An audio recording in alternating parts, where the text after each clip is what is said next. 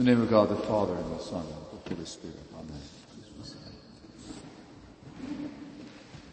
God rescues the people from slavery in Egypt and he leads them with a mighty and outstretched hand and he makes a way out of no way, brings them through the Red Sea dry shod, leads them to a mountain and there on the mountain there's a revelation of the glory of God. There's storm clouds, there's lightning, there's a dazzling radiance. Moses is summoned up upon the mountain and he disappears, he's enveloped by the radiance. And, and, and, uh, uh, he doesn't see the glory of God face to face, but just by coming near to it, his face so shines that it makes the people afraid when he comes back. And he has the two law, the two tablets, the law, the word of God.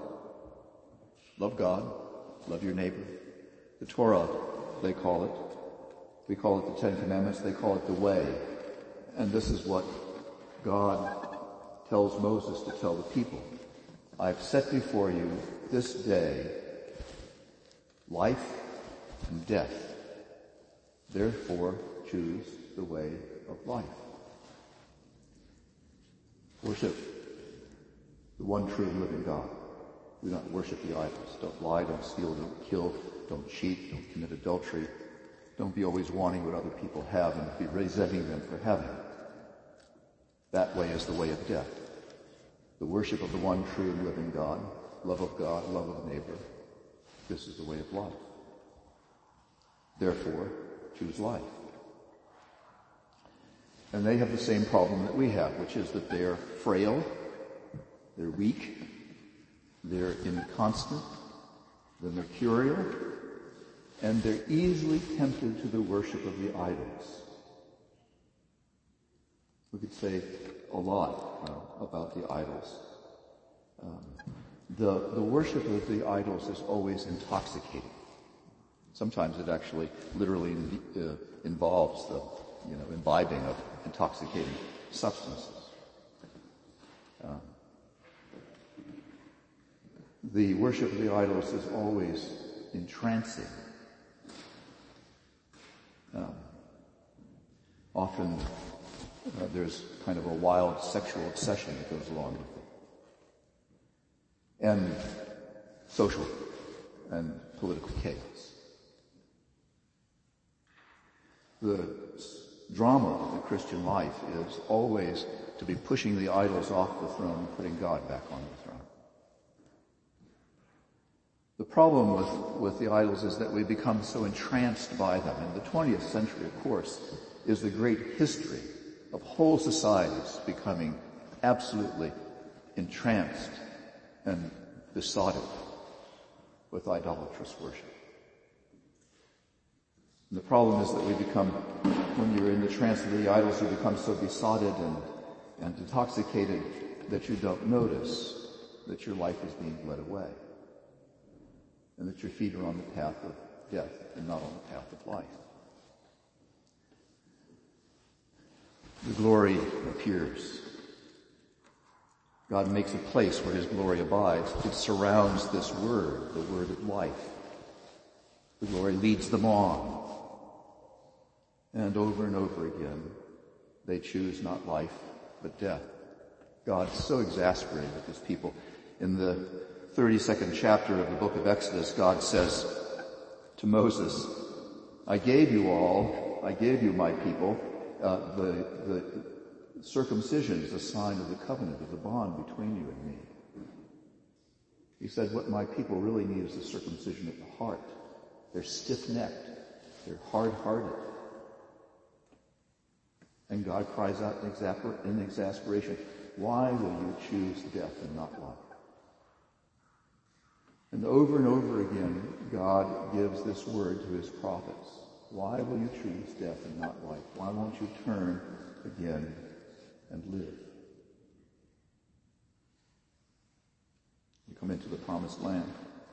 They build a great city. The glory of God descends upon the, the temple. And still there's this problem, this inconstancy. And God raises up prophets to warn them. He raised up Jeremiah. He raised up Isaiah. They warned that if they kept on this way, death, ruin, and destruction would follow. They didn't listen. And we come now to the prophet Ezekiel. They've been conquered. They've been taken into captivity. And this young man, he was 25 when he was taken into captivity. Now he's 30. He's sitting there in the refugee camp on the river in Babylon. And the glory that was on the mountain appears to him. He has a vision. He sees the storm clouds. He sees the lightning. He sees the radiance. He sees the, uh, the chariot throne of God, the glory of God. And he comes to realize that what he's seeing is he's seeing God's glory leave the temple, leave the city.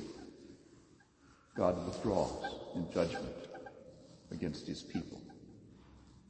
And again, these words are given to Ezekiel. We have them today in front of us.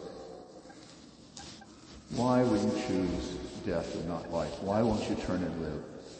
Get yourself a new heart. Get yourself a new spirit. Now the, uh, the judgment of God is always given that we might turn and live. And Ezekiel was the great prophet of the glory of God.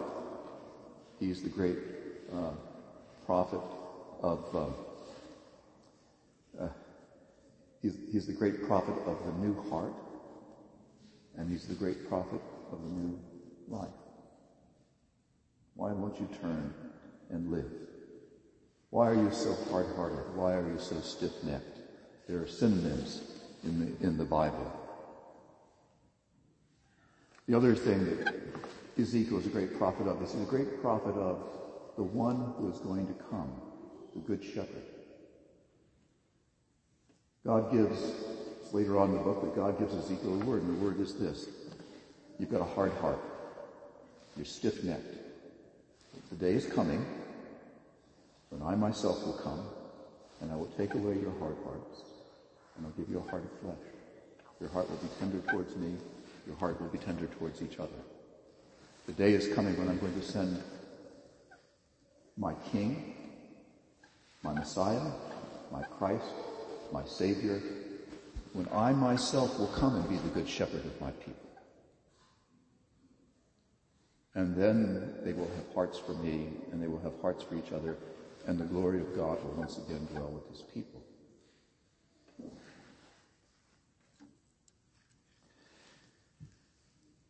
Stiff-necked and hard-hearted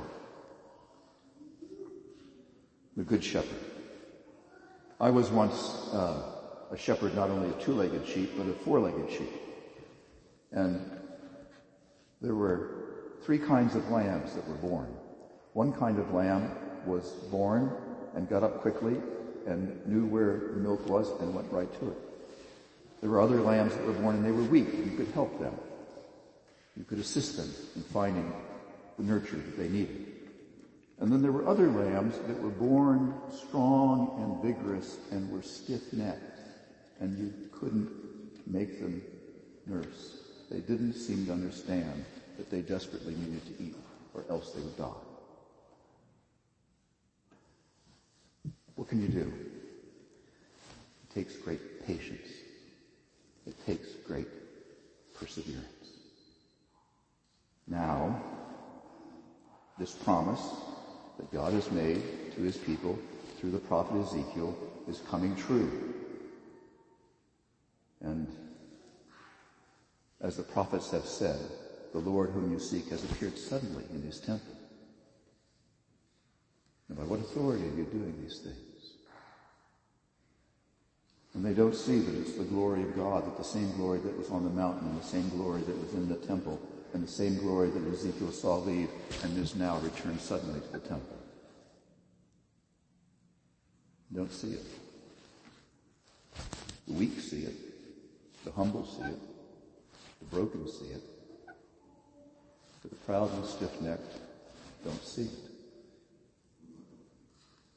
But God, in His mercy, who shows His power chiefly in showing mercy, has a plan for this is the Good Shepherd who persists, who perseveres, even to death on the cross.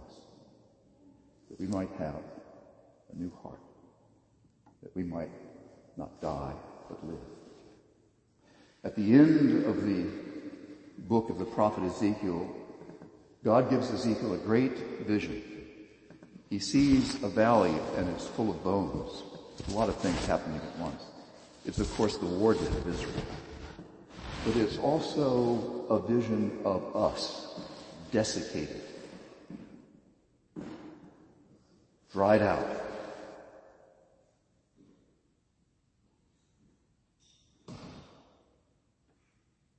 By choosing the way of death instead of the way of life. And God says to Ezekiel, is there any hope? And Ezekiel says, thou knowest, Lord. And then God gives Ezekiel his, his word and say to these bones, live. And God breathes into it. Just as he breathed into the first human beings in the book of Genesis, he breathes. And bone comes together with bone. There's a song about that. Bone comes together with bone. And the bones are clothed with sinew and muscle and flesh. And the dead live. So here he is, the Lord whom we seek. He's appeared suddenly in his temple. And he is the good shepherd who is persistent and perseveres in love, even to the death of the cross, so that we might have our hearts broken and become tender once again towards God and towards each other. He it is who breathes into us life and resurrection. He it is who fulfills all the promises that God has made to Ezekiel and all the prophets. Let us run. Let us run to receive these promises. In the name of God the Father, the Son, and the Holy Spirit. Amen.